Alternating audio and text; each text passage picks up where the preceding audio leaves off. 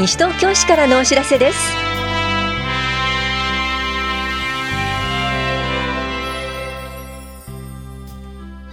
今日は国民健康保険料の納付。一人親家庭の就業支援などについてお知らせします。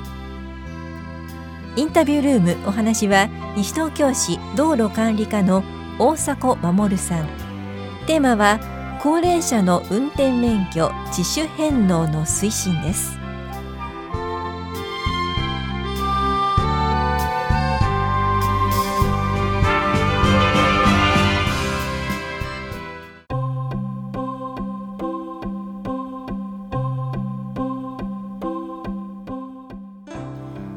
国民健康保険料納入通知書の送付についてお知らせします。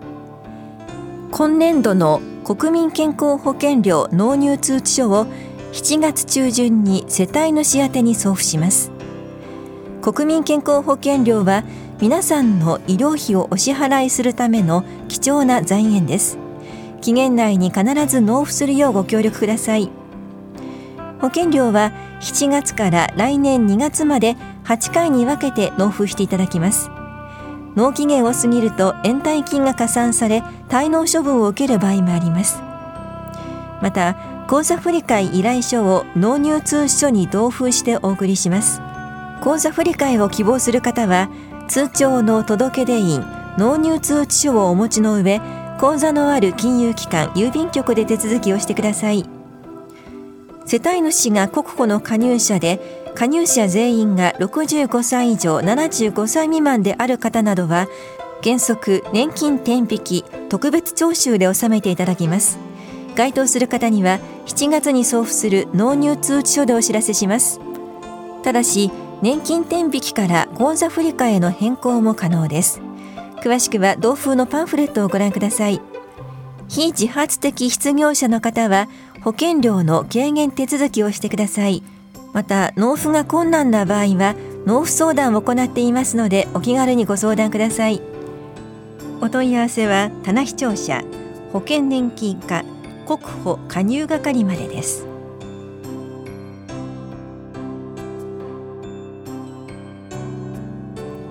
一人親家庭の就業支援のお知らせです。母子家庭のお母さんや父子家庭のお父さんを対象に就職転職資格取得などの支援をします。また児童扶養手当を受給されている方で自立就労に意欲がある方には面接し自立のためのプログラムを策定することができます。相談された方の意向に沿って継続的にお手伝いします。面接は月曜日火曜日水曜日金曜日の午前10時から午後4時までです。なお8月10日土曜日午前9時から11時半までと27日火曜日午後5時から1時半までは時間外で就業相談を行います。対象は生活保護を受給していない方です。面接は予約優先です。詳細はお問い合わせください。予約とお問い合わせは棚視聴者子育て支援課までです。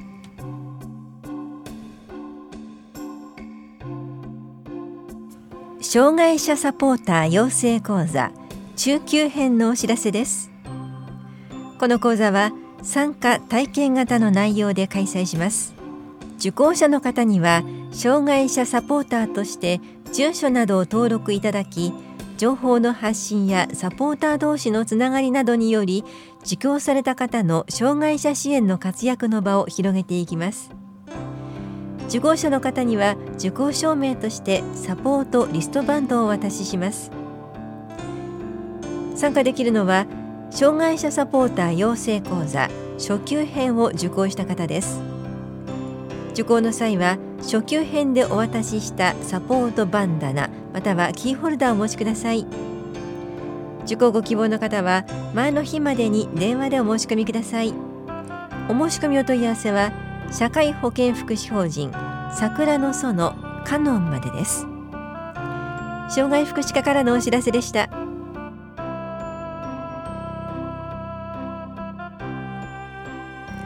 認知症サポーター養成講座のお知らせです。認知症サポーターとは認知症を正しく理解し地域で生活している認知症の方や家族を見守り自分でできる範囲で支援する方のことです。認知症とは何かを基本から学びませんか？講座の内容は認知症について認知症サポーター100万人キャラバンについて認知症の方を地域で支えるためにはです。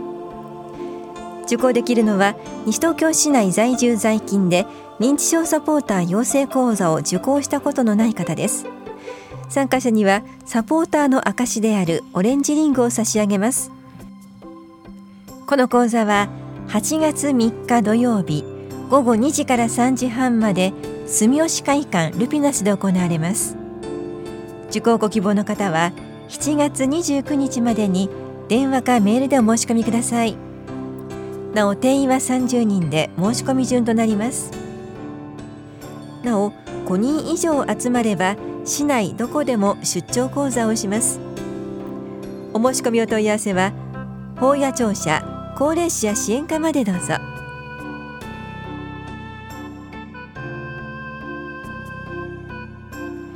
体と心の健康相談のお知らせです。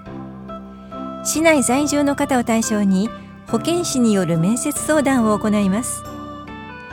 8月5日月曜日午後1時半から3時半まで田梨総合福祉センターで行われます。相談ご希望の方は8月2日までに電話でお申し込みください。お申し込みお問い合わせは健康課までどうぞ。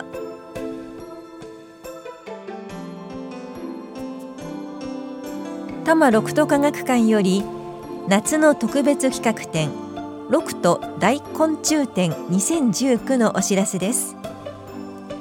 今生きている生き物の種類のうち半分以上は昆虫です。いろいろな環境に適応した昆虫たちをじっくりと観察してみましょう。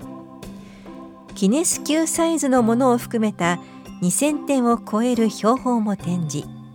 日替わりでカブトムシとクワガタムシに触れるタッチコーナーも開催します。この企画展は9月1日まで開催されます。入館券は500円。4歳から高校生までは200円です。詳しくは多摩六都科学館までお問い合わせください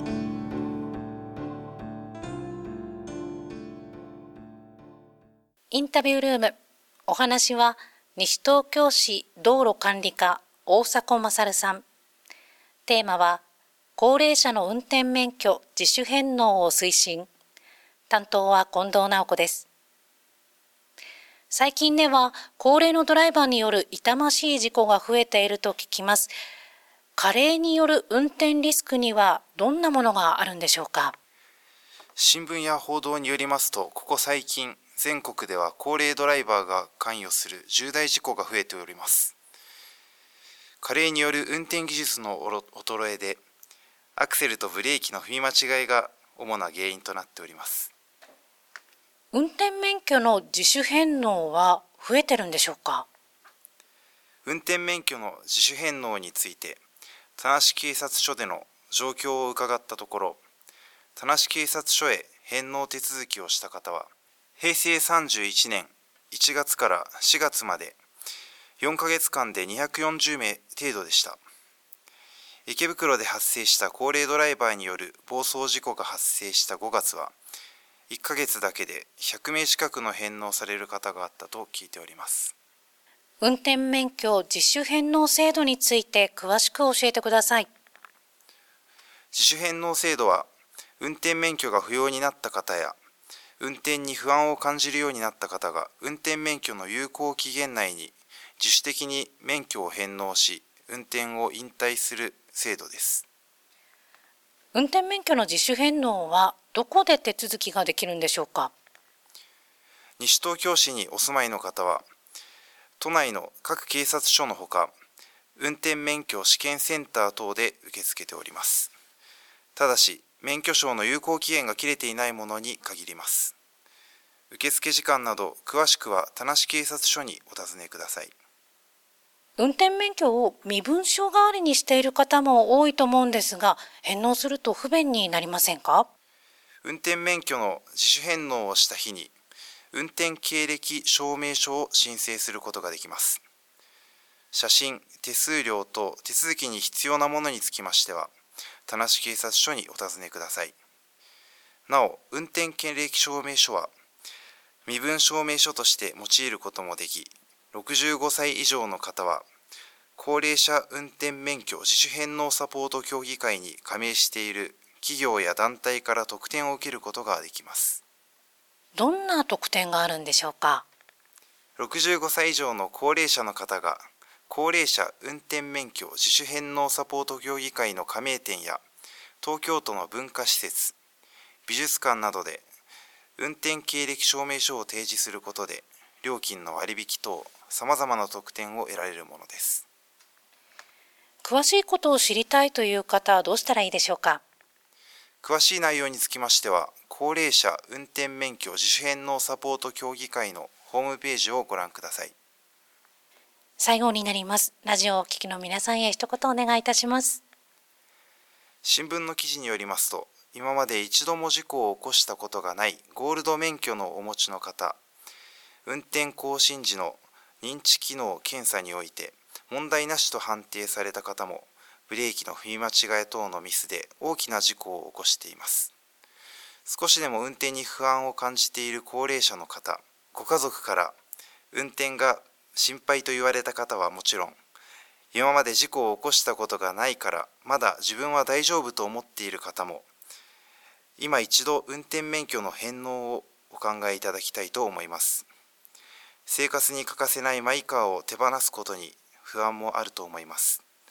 もしご自分で判断できないようであれば一度ご家族と一緒に田無警察署にご相談していただきたいと思います。ありがとうございます。インタビュールーム。テーマは高齢者の運転免許自主返納を推進。お話は西東京市道路管理課大迫勝さんでした。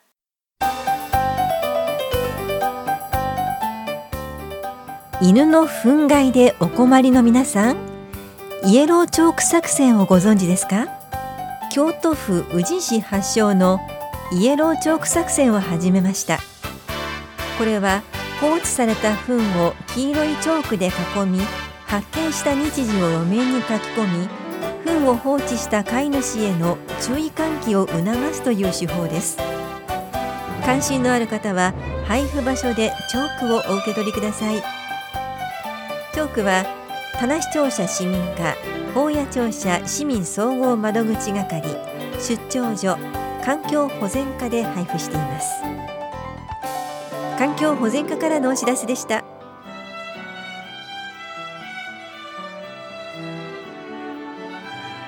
この番組では皆さんからのご意見をお待ちしています。FM 西東京西東京市からのお知らせ係までお寄せください。またお知らせについての詳しい内容は広報西東京や西東京市ウェブをご覧いただくか西東京市役所までお問い合わせください。電話番号は042-464-1311 042 464-1311番です。以上西東京市からのお知らせ亀井さゆりでした。